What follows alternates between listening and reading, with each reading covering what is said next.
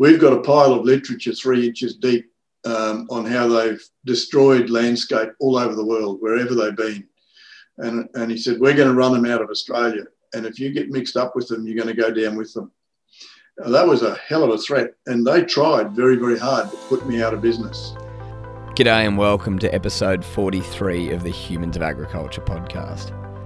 I'm your host, Ollie Le Lievre, and today I'm very excited to bring Terry McCosker to your ears. I'll touch on a bit more about Terry in a second, but first, I just wanted to thank today's sponsor. This episode of the Humans of Agriculture podcast has been sponsored by LAWD, the real estate land specialists.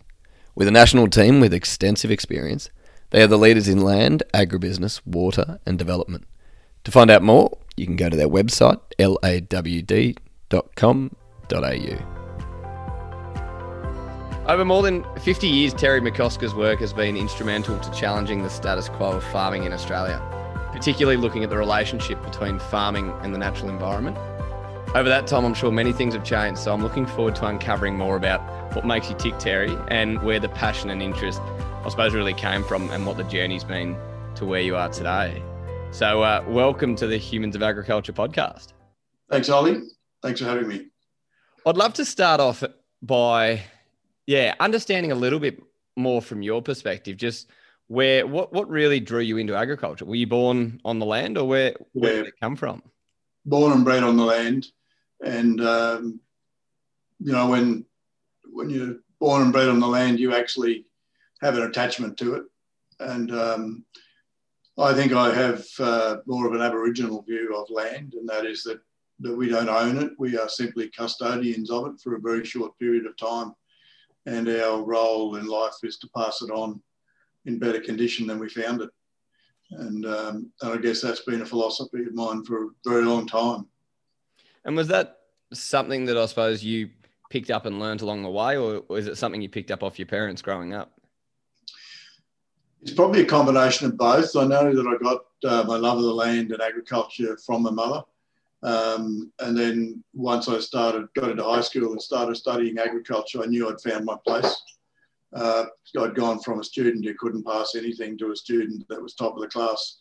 And um, that was a bit of a revelation to me. So I, I, knew then that I'd found the right place to be.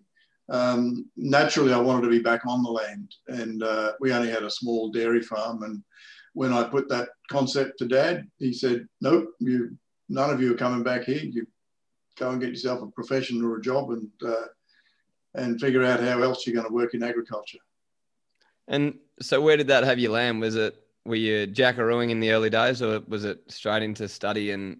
Well, I, I actually left school and then worked on the dairy farm for a while, um, and and ran that for it was probably only six months or so before I got a job with uh, DPI, and I went straight into Queensland DPI as a cadet in 1967. And um, it was a fantastic way to learn uh, because I then studied and worked at the same time. And it was a marvelous organisation. Uh, the five and a half thousand staff, but a lot of experience and a lot of depth and a lot of really good basic knowledge. There was a lot of research going on and happening, you know, in the 60s and 70s. Um, so it was a was a wonderful place to actually learn the basics and uh, and learn a heck of a lot. So I spent 11 years in uh, Queensland DPI. Um, oh, wow. Four years working in the dairy industry and then uh, uh, seven years working in the wet tropics uh, in the beef industry. And uh, yeah, I don't regret any of it. It was great. Because then it was in your 20s that you ended up going and managing a farm as well, wasn't it? So you actually jumped on the other side of the fence? Well, that's correct. So towards the end of my tenure at DPI, I just felt that I wasn't making a good enough contribution to agriculture, and uh, so I wanted to I wanted to get out. I actually went flying, and I got my commercial pilot's license, and I was about to go ag flying uh, when a job opportunity came up in the Northern Territory, and um, I had a three day interview for that job. And at the end of those three days, they said to me, "Well, you've got the job," and I said, "Well, I don't want it." And um, they said, "Why not?" I said, "Well, I don't. I can't help you. You know, I've, firstly, I've never set foot on a property this scale, and it was 800,000 acres. Um, I've never worked with a with a herd of 12,000 cows. Um, I don't know these trees. I don't know these soils. I don't know these grasses. So I don't think I can help you. And um, they said to me something then that I've never ever forgotten. And they said, no, we want somebody who has no preconceived ideas. And you wouldn't believe how that paid off because I actually didn't know anything. Um, I had no existing paradigms. I had nothing to unlearn.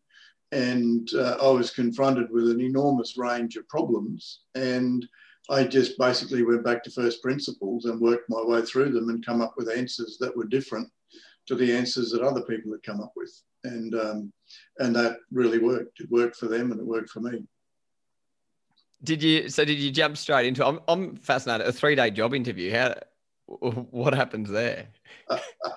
well, it was an American company, and I was interviewed by I think it was two or three executives from New York, um, and uh, just you know how they do things is quite interesting. Uh, after I got the job one night, we were sitting down to dinner, and I just grabbed the salt and put it on my meal.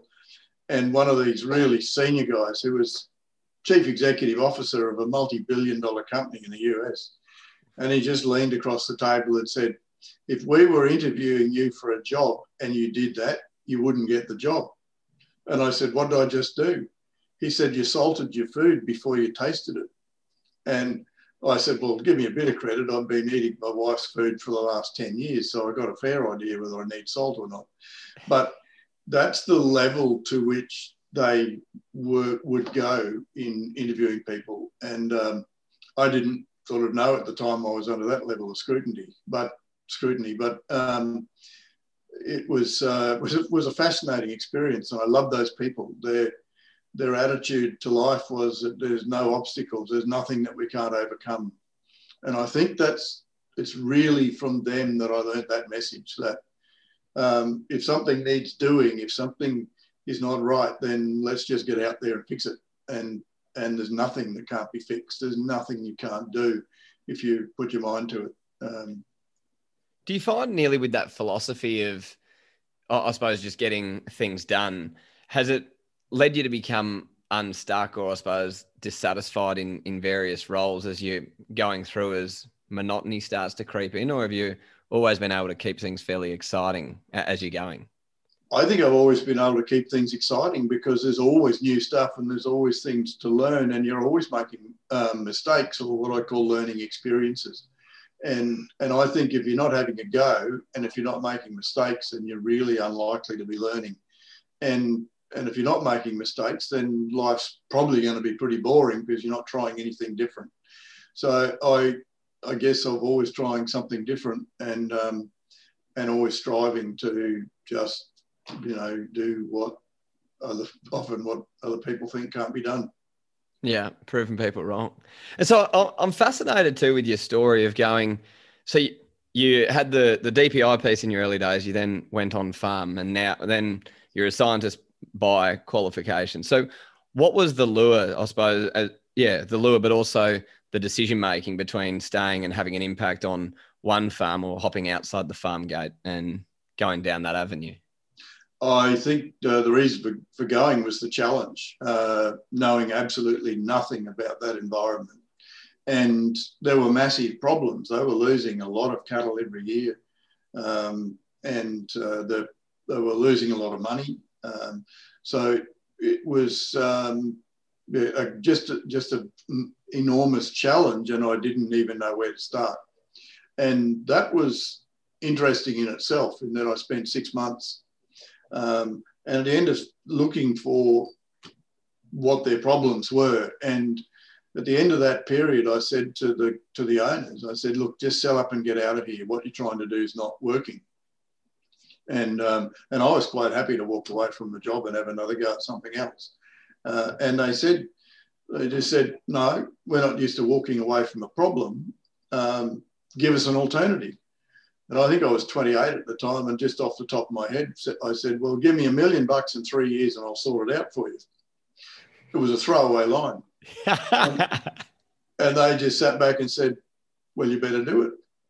And I thought, Whoa, what have I just landed?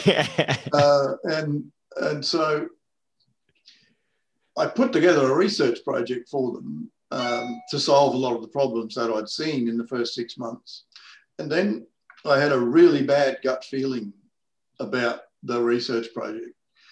And I'd put it together and it, and it had gone off to New York to be approved, the budget to be approved. And, and then I said to, to one of the guys I was working with, who was a, who had a master's in rangeland management from Texas A&M, I said to Cliff, "There's something wrong with this," and he said, "What?" And I said, "I got no idea." I said, "I don't know, but my gut tells me this is wrong."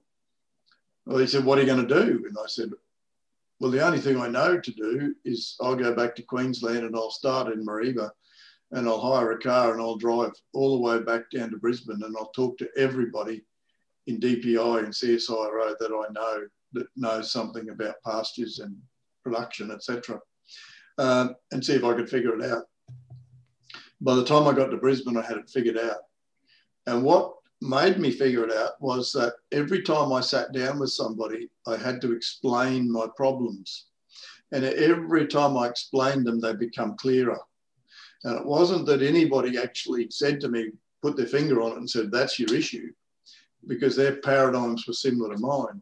Um, but it was that having to explain it over and over and over again, and the problems popped out and became really, really clear. So I went back to the station, and um, Cliff said to me, "What did you discover?" And I just I said, "I discovered we've got to go 180 degrees from what I've just said." And um, he said, "Oh no." And so we sat down and, on my front lawn and argued for two days.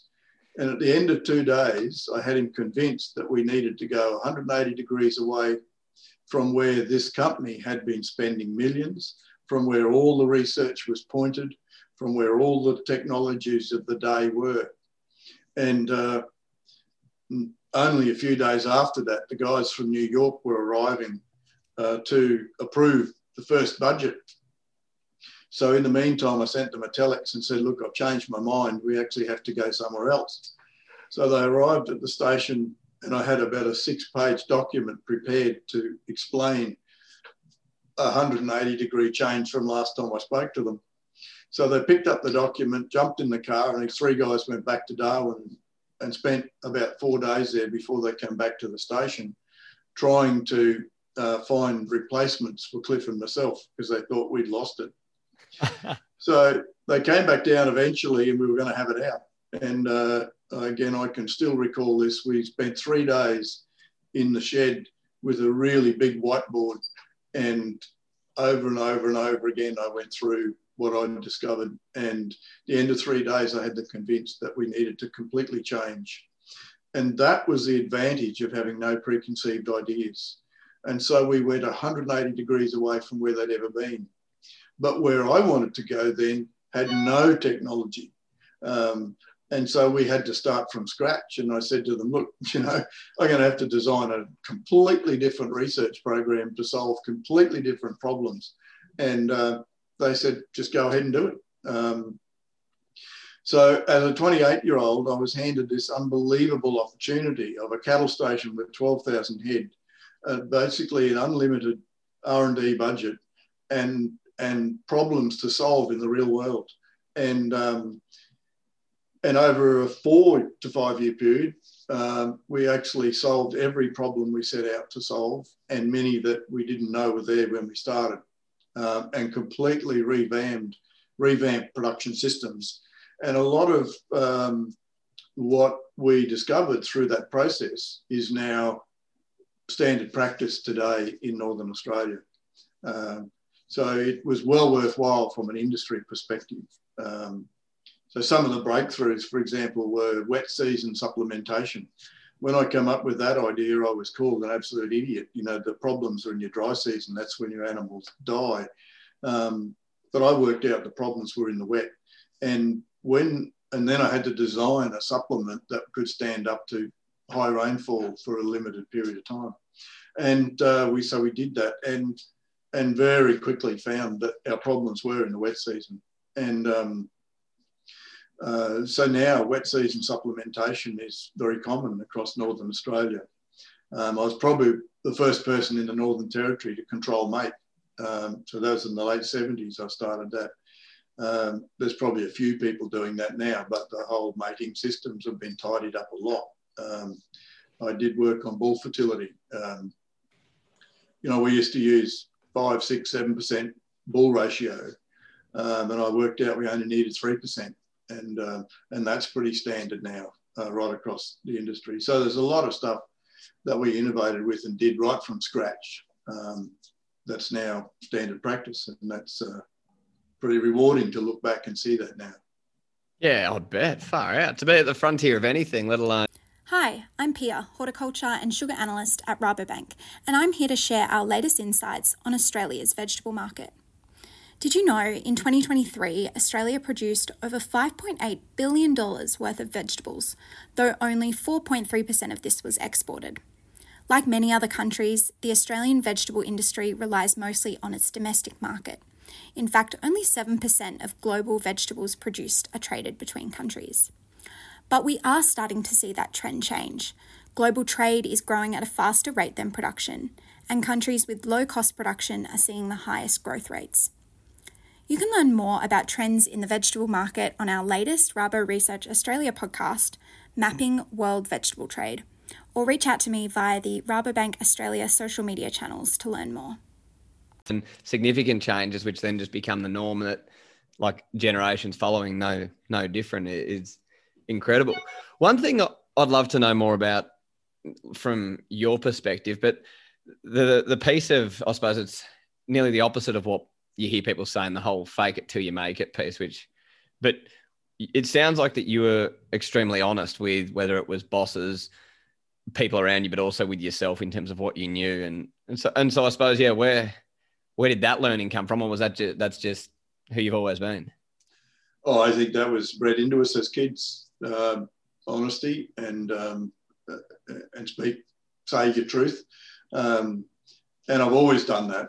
And it's got me into hot water in, in times. Um, but, you know, if if you believe in what you're saying, at the end of the day, that actually pays dividends, and it has done for the whole of my career.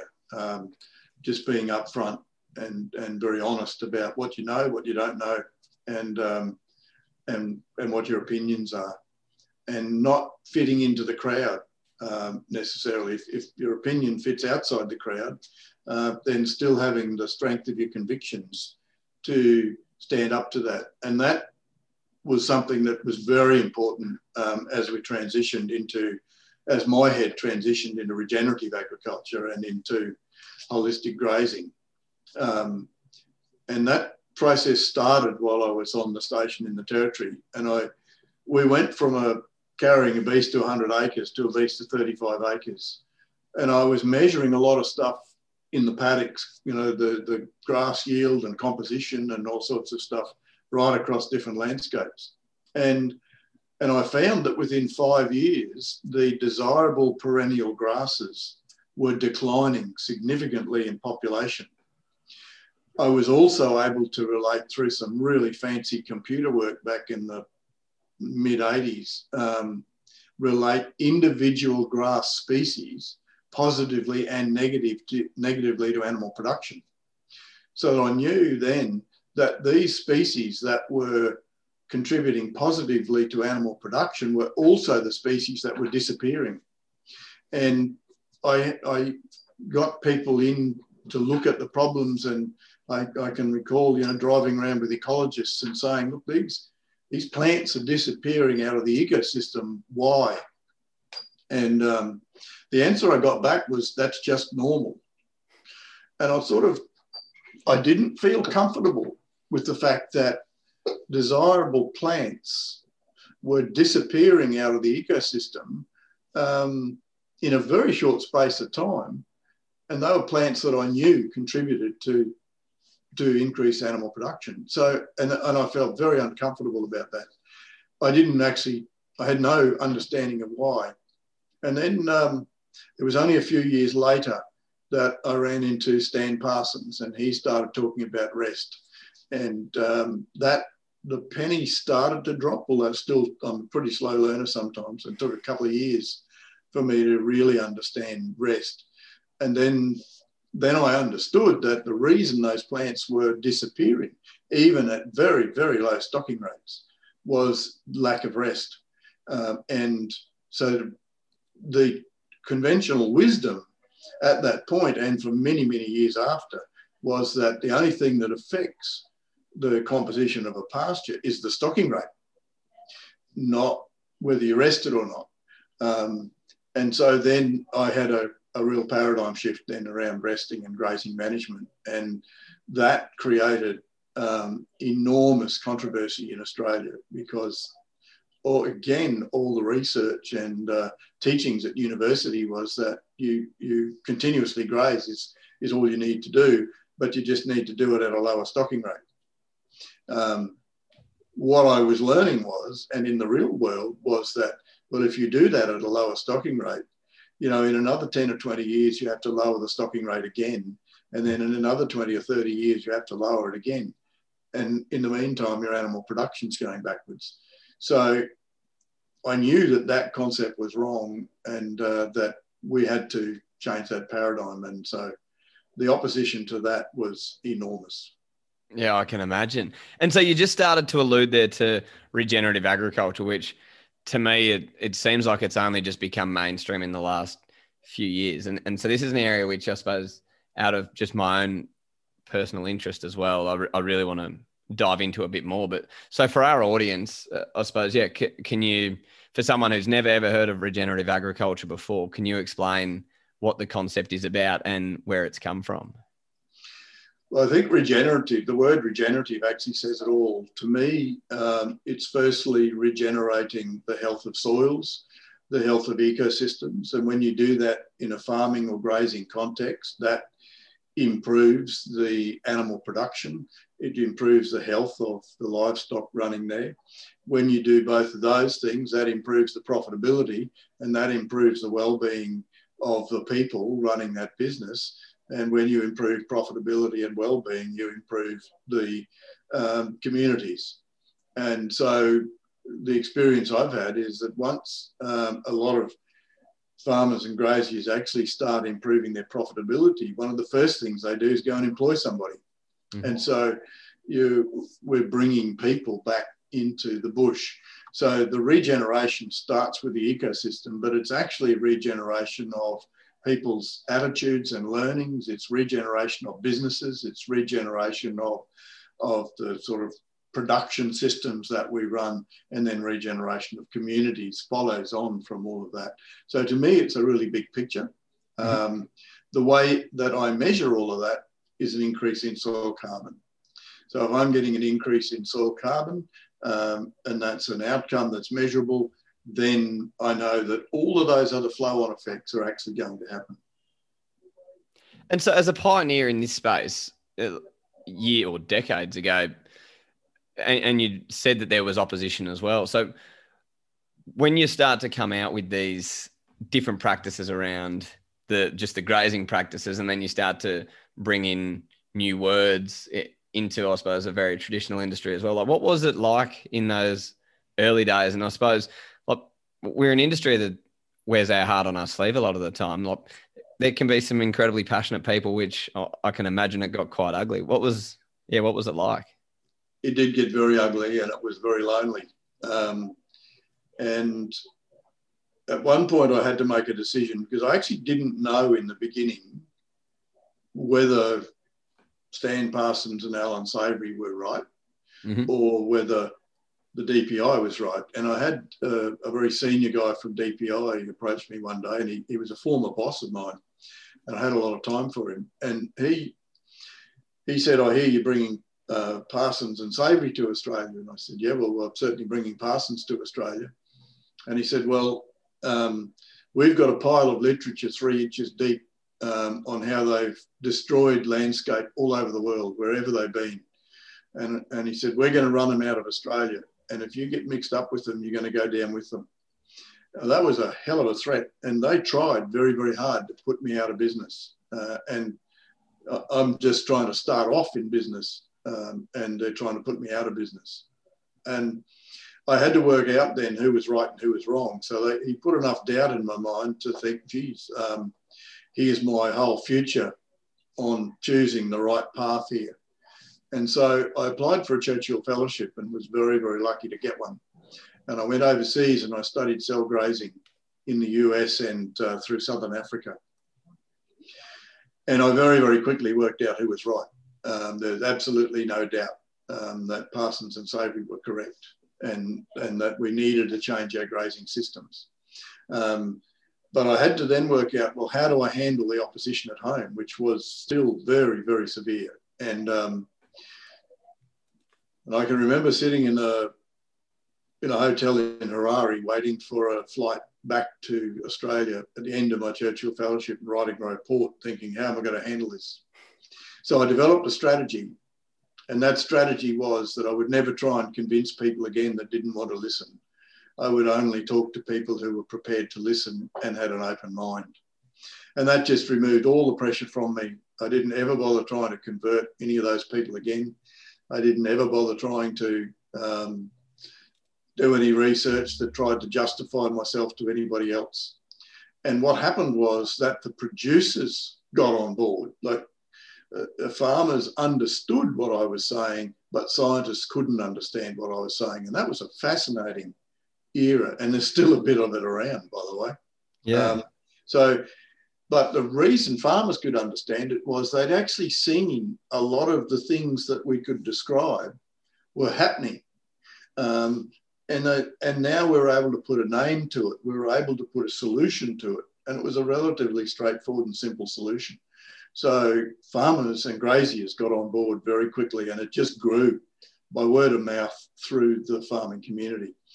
And I, I think that the grazing industry actually is ahead of the, uh, the farming industries in terms of the changes now that, um, you know, in 1989, when we first started with this, um, you could probably nearly count on one hand the people in Australia that were rotating livestock. Today, I would guess that it's over 50% of people with livestock are rotating, and that's a massive shift in only 30 years. Mm. They might not be doing cell grazing to the way we could do it if we go to the nth degree, but it's changing. Um, I think in the in the cropping industries, we're at the early stages of regen, and it, in some respects, it's harder. It's harder in the cropping industries than it is in grazing because you've got more at risk. Um, you know, in grazing, it's actually pretty easy. You, you just get out there and change your management, and everything improves from day one. And there's no backward step. You don't actually have anything at risk. Whereas when you start regenerative farming and cropping, for example, or horticulture, um, there can be a backward step. But um, the way I approach it is to not take a backward step. In, and the, the analogy I use is that let's say we're we're doing conventional ag and we know that we want to change. We're using too much fertilizer, too many chemicals. We're not making any money. The people that supply us everything are making the money and we're taking all the risk. And there's a lot of people waking up to that in, mm. the, in the industry. So you're sitting on this one side of what I would call a chasm or, or a valley, or I call it the valley of death. And the fear is that if I step off the edge to get to the other side, which is regenerative agriculture. I'm going to crash into this valley of death and probably go broke. So the, the answer to that is well, well, how do we get across one side of the valley to another? And the answer is we build a bridge and we have a design and we know how we're going to get there. And then we do that steadily, knowing the outcomes of each step. And the first step really is what I call it, you know, it's the Hippocrates um, statement of first do no harm. Uh, and I think that's that's where we need to start. Let's think about all the things we do in conventional agriculture that are doing harm and replace some of those. Um, rather than take them out, let's just look at replacing them or, or lowering the level of harm. But that harm is to soil biology. Mm-hmm. And so if we shift our paradigms from chemistry to biology and then do less harm or, or no harm to soil biology, Mother Nature will actually just fix everything up herself. And, um, and so you, if you go too fast or too hard or pull too many bricks out in a hurry, you will crash into the valley of death. But the idea is to get to the other side without doing that. And many, many people have done that or are on that journey. And I think it's, you know, a great analogy is that our soils in many cropping systems at the moment, they're, they're like a person on crack. You know, they're, they've, they've got all these chemicals pumping into them, which are actually breaking down their existing microbiome. Mm-hmm. And it, the, our soil system, our plant system, our animal system is no different from our human microbiome system. That if we break down the microbiome of any natural system, um, we're in trouble, you know, and uh, and so a lot of our natural systems are in trouble because that's what we've done. Yeah, it's fascinating, and this is the piece. It was I was talking with so Steve Faulkner, who he's a viticulturalist down here in Victoria. Um, and he was talking about, oh, uh, sorry, I was talking with Steve, and then I was talking with a nutritionist out a few episodes before that. And one episode, we are talking about the relationship of gut health and obviously how microbiome affects the human system. And then Steve started talking about he, oh, he's a regenerative viticulturalist, but the system he uses, he related to it in terms of probiotics and antibiotics. And it was fat, like fascinating that he said, yes, sometimes we need to use chemicals, sometimes we need to use fertilizers. They're the antibiotics. We give a quick shot, and then it's the same way a person recovering. It, it's all about building that balanced diet. And w- what I found fascinating, one maybe because I'm a little bit simple when it comes to these things, but like, particularly from the science perspective, was just like they're all ecosystems and systems, and there's a lot of similarities. And what excites me about particularly the, the regen movement in agriculture is people now further along the supply chain who may not understand when it comes to talking about agriculture science like it's relatable to them and so now we can start to see a whole new bunch of stakeholders buying in and becoming interested because it's an area which they're fascinated by and it's actually something they can relate to yeah i think the uh, antibiotic and probiotic analogy is a great one. Mm. I'd probably extend it a little bit further and say that what's actually happening is it's like you stay on antibiotics for your entire life and you yep. don't take any probiotics. And eventually you'll kill yourself because you're, you're, you're wiping out your own microbiome. So, and I think that's essentially so the first thing that you would do in that situation is actually stop taking the antibiotics. Yeah. Um, but I totally agree that you do need those antibiotics as a standby. So if you have a significant infection, you need to stand on it with antibiotics. And um, but you know, if the medical profession is well aware now that we actually have to reduce the amount of antibiotics we're using, um, so that when we do really need them, we we they'll work. Um, and that's also a great analogy in that a lot of the, the so-called antibiotics that we're using now in agriculture are no longer working like they would. So if you take mm. um, some of the herbicides that we use, uh, there's now about 490 uh, plants resistant to those herbicides. Um, and in, in, exactly the same way as our bugs become resistant to our antibiotics and therefore they're not effective anymore, a lot of the chemicals we're using are uh, happening in exactly the same way. Uh, so we've, but we do need, sometimes we need those things because for us to produce food, and if you get a, you know, a disease outbreak in a food crop, if you don't actually stand on it in some way, then like take your antibiotic, then you won't have the food crop. Hmm. Um, and so, uh, you know, we, it's a, actually a great analogy. I think I'm going to pinch it and use it. it's a, it's a oh, ripper. I might. Uh, I'll, I'll link you into it. I'll grab a soundbite for it and send it across. It was when he said it. It just was a light bulb moment. I was like, Steve, you you're bloody onto something there. yeah, he's, he's spot on. Now the other topic, and so obviously you've you, you've talked a lot about grazing, and so the next piece, which is I suppose when it comes to the social license of agriculture and what is of community's concern is the emissions of agriculture, but I suppose looking at that as well, it's not just a one dimensional issue. People still need to eat, but particularly ruminants and cattle in particular get painted in a very bad light. And I was listening to you talking about the carbon cycle. And so it, this was a, I'm trying to, maybe you were on the, It was on the Tamania Raw Ag podcast. It could have been.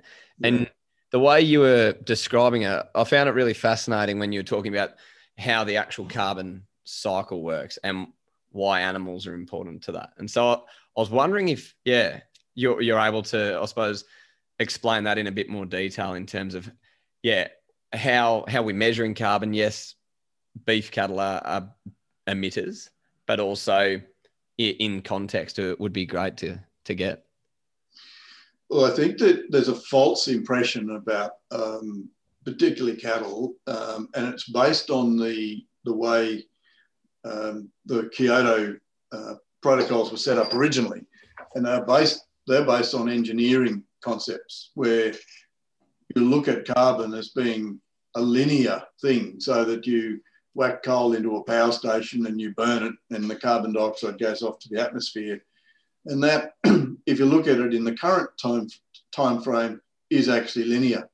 The reality is that's circular as well.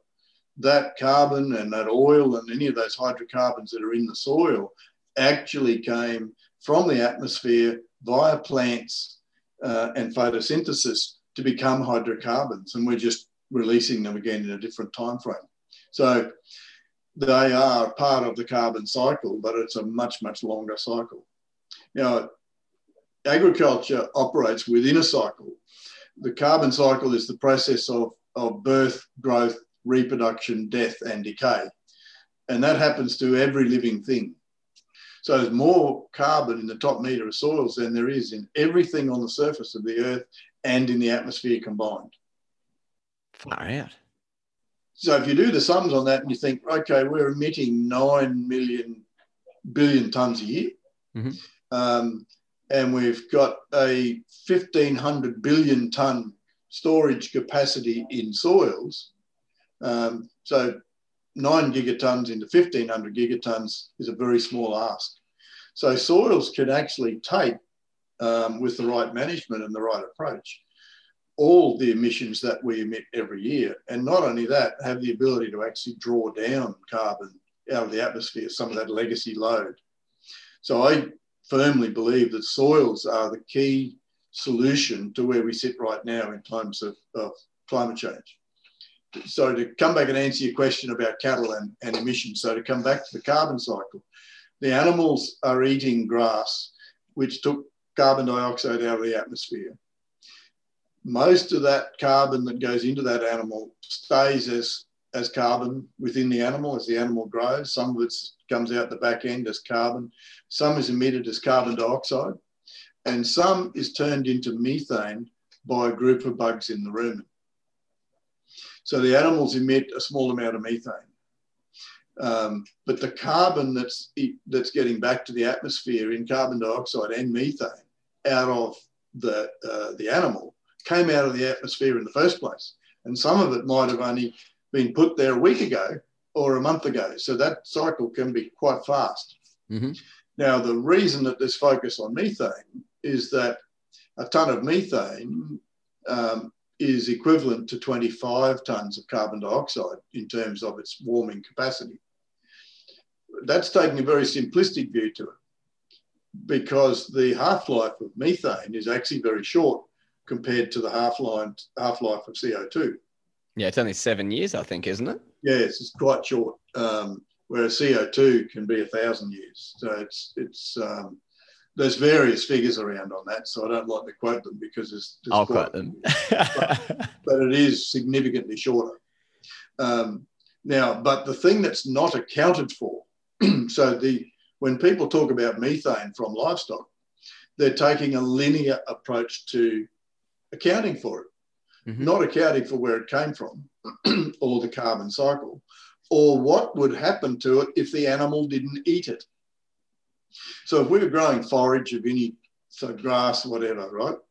And the animal comes along and eats that. And as a result of eating it, it emits some methane, quite a, a very small amount, by the way.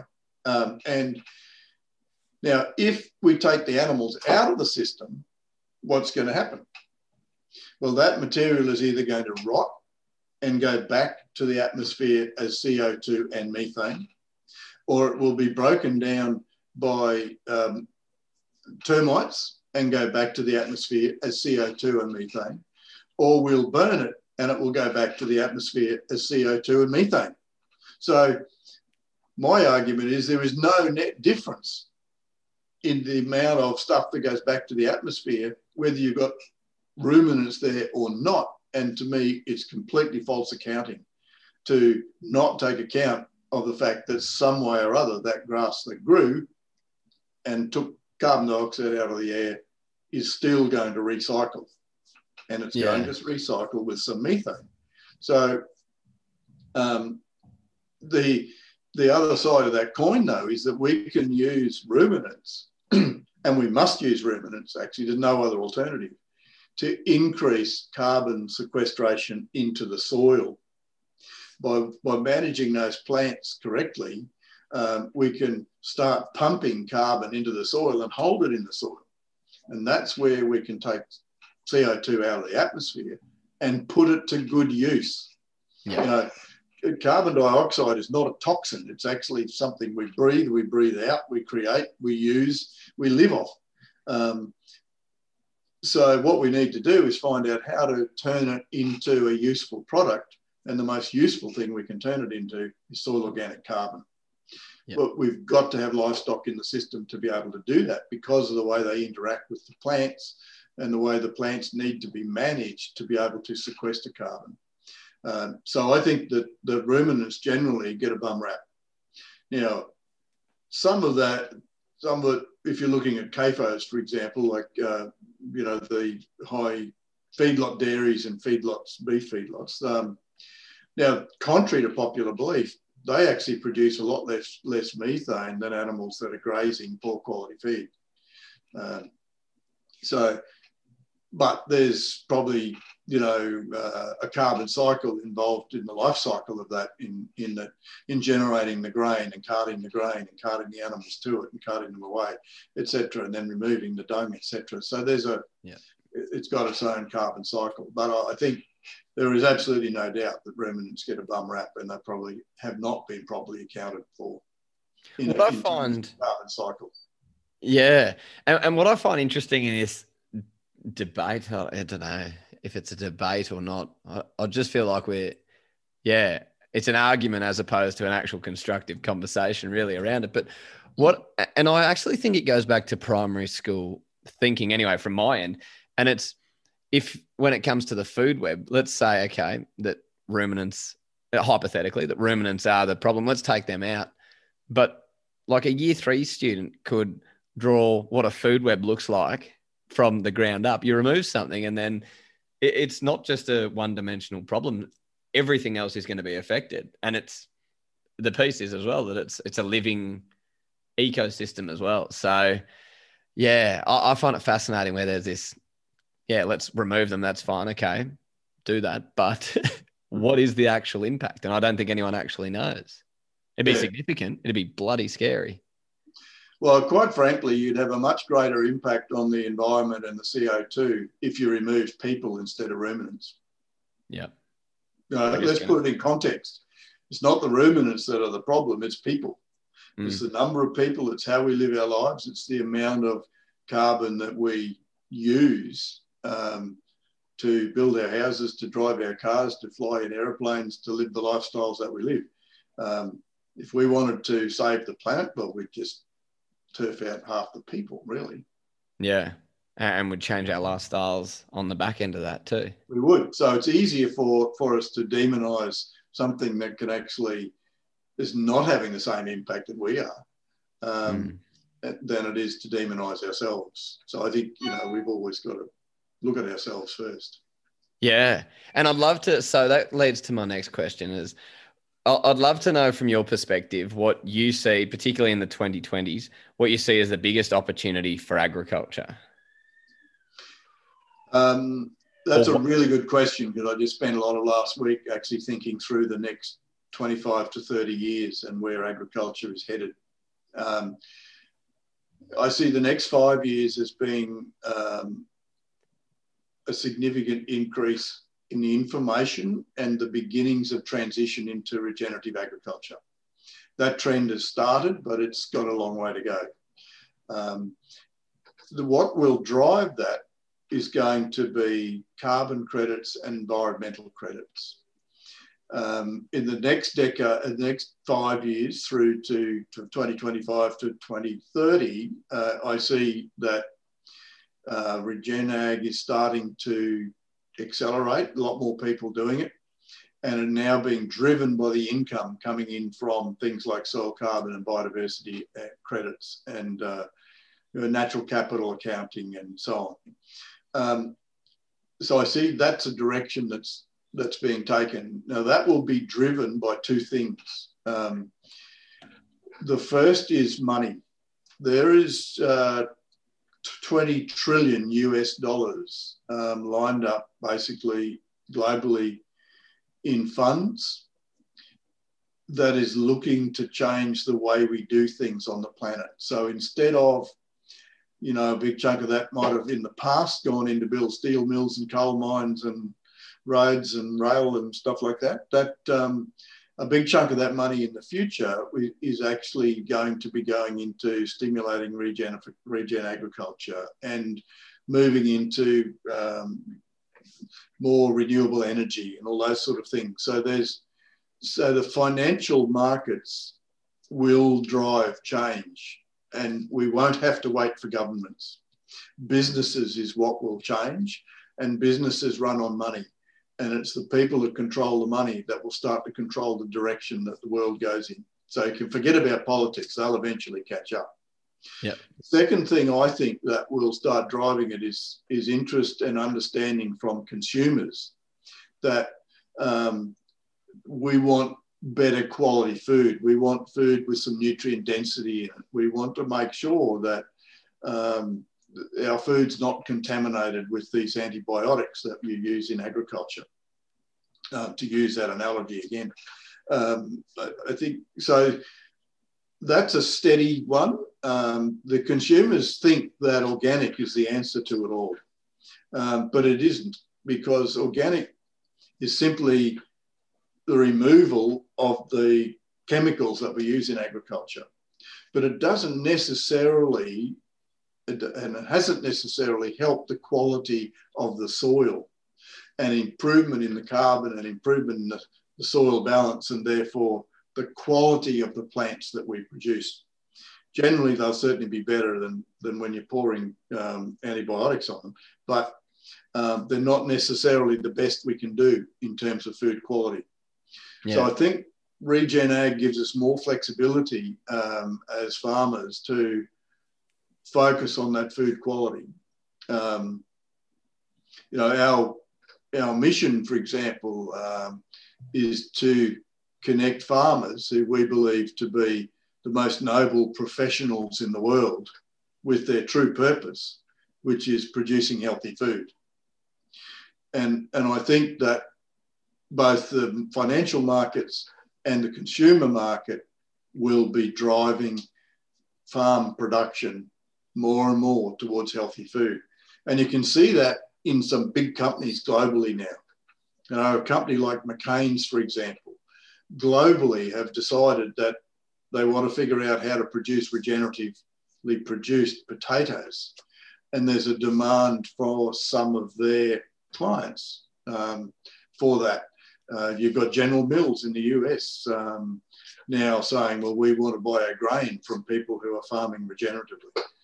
So I think that that trend has started, and you'll see you've got McDonald's saying we want to buy meat from stuff which is sustainably grown rather than regeneratively grown. And, and uh, I've always used restorative or regenerative rather than sustainable as a word because I think if we just sustain systems where they're at, we're going nowhere. We have to regenerate um, yeah. and restore. There's a couple of things I, I want to ask you on that. One of them, and this is an area which I've always, always over the last few years, I've really wondered about when it comes to, um, look, yeah, basically how farmers get paid now, and this is, I suppose, a basic model, but essentially on a commodity product, it's a, a per kilo beef, it's a per ton of grain. But then the consumers are looking at nutritional density. And so what I find fascinating is like the farmers aren't getting paid on improving macro or micronutrients and creating more value there for themselves. But that's what the consumer's demanding. And, and that's what I reckon it, the, the, people I talk through through this, that's where like, I, I don't know what the answers are, but it, it's fascinating to think about. Well, there is an answer. Um, and that traditionally consumers have never paid the full price of producing food.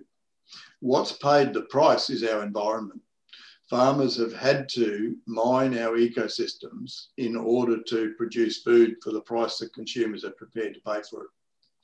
And I mean, even if you go out and produce um, nutrient dense food, you're not necessarily going to get paid for it, as you just mentioned. Yeah. So the solution is to pay farmers in a different way. The solution then is to fund. So if, if a farmer is adding carbon to their soil, then let the consumers pay for the for the carbon credits. And that might happen through their electricity bill, through their transport bills, through all sorts of ways where it's actually not even noticed. And that's the direction we're heading in. So then the farmers who are regenerative are actually going to get paid additional money for producing that better quality product. So the better quality product will be an outcome of better natural systems and more carbon in the system, for example, or more, more biodiversity in the system the farmers will actually get paid for those byproducts, which will then reward them for the quality of the food they're producing. And I think that's the system that's starting to evolve globally. Um, and it's certainly evolving in Australia. And right now it's evolving at a great rate of knots. And, um, and Australia actually leads the world in this whole area of soil carbon measurement and soil carbon trading. Uh, we're way ahead of the rest of the world. And now we get people uh, coming to Australia um, and ringing up and wanting to know what's happening here so that we can replicate it in other parts of the world. Which is uh, exciting because we are a competitive bunch as well. So it's good when we're in front. yeah, but if we don't uh, stay innovating in, in this space, we won't stay in front for very long because mm. the rest of the world is watching. Um, and in fact, we have got behind, uh, well, not behind, but we've stopped the innovation and basically stopped this moving forward just through over regulation yeah. um, and poor regulation. So I think that's something that uh, politically is being changed. Certainly, um, the, the, current minister uh, Angus Taylor is doing a, a, tremendous job in freeing up this stuff. So this flow of additional income back to farmers through um, natural capital assets mm. can actually start to happen, and uh, so that's the first time we've actually had a, a minister that's really got in and started to try and free this up for farmers. Yeah, absolutely. I just want to jump back and uh, I hope it's not like a plug for, but what's when you were talking before about how so agriculture is a solution to a lot of our challenges, particularly when it comes to climate change and a healthier environment. And you were saying that it will people will pay for it in other ways not just traditionally through food. And so what when I was trying to nut out like who a human of agriculture is, and what I was trying to look at is well, basically anyone could be a human of agriculture. And so the definition I end up coming up with was a human of agriculture is anyone who's bettering themselves or the world around them through their influence of agriculture. And so whether that's in how they purchase or how they manage the land or how they market or talk about it, like everyone has the potential as long as they've got that opportunity, or as long as they're willingly bettering themselves or the world around them. And so when you said that before, I was like, maybe like this is on the right track here. oh, I think you are. And I, I think uh, the conversation we're having, if this um, conversation gets to consumers and people who are not necessarily linked to agriculture and start to get a better picture of um, what's possible in agriculture, uh, I think that that's a great thing. Um, and even if agriculture gets more of this message and starts to change as well. Um, yeah. You know, I, I, think one of the great things that COVID has done for the world is that it's got everybody starting to think about change and starting to think about the systems that we operate and how, you know, how do we start to change things the way we do things globally? And that's happening globally. Mm. Um, and it's certainly happening uh, very, very fast in the money markets. Um, you know, I I wouldn't go a, a fortnight to three weeks now uh, for several months without having a call from a, a, merchant bank, a fund, a family office, or an emitter um, wanting to know how they get involved in regenerative ag. Um, the, the trend just amazing. I've never seen anything like it, and, and I've been in this space for over 30 years. Yeah, I love it. Oh, I could just keep asking you questions all day, but I'm mindful of your time and it is a Friday afternoon. So I've got one more which I ask everyone who comes on the show. And basically it is it. It's about how do we attract people and particularly young people into the agriculture industry. So I want you to imagine that. So you're talking to a, a group of year 10 or year 11 students and they're, I suppose they're on that exciting transition where they've got all the opportunities in the world coming to them in in the next few years but I'd love to know what your advice would be to them in terms of why they should think about agriculture as a potential career path or an area they should get involved in. My, my immediate response to that would be because agriculture is actually going to be the thing that can impact the climate within the next 30, 40, 50 years significantly. Um, and I would explain that to them in exactly the same way I explain it to farmers, in that um, our landscape is an ecosystem. Uh, and, and when we're farming, we're farming an ecosystem.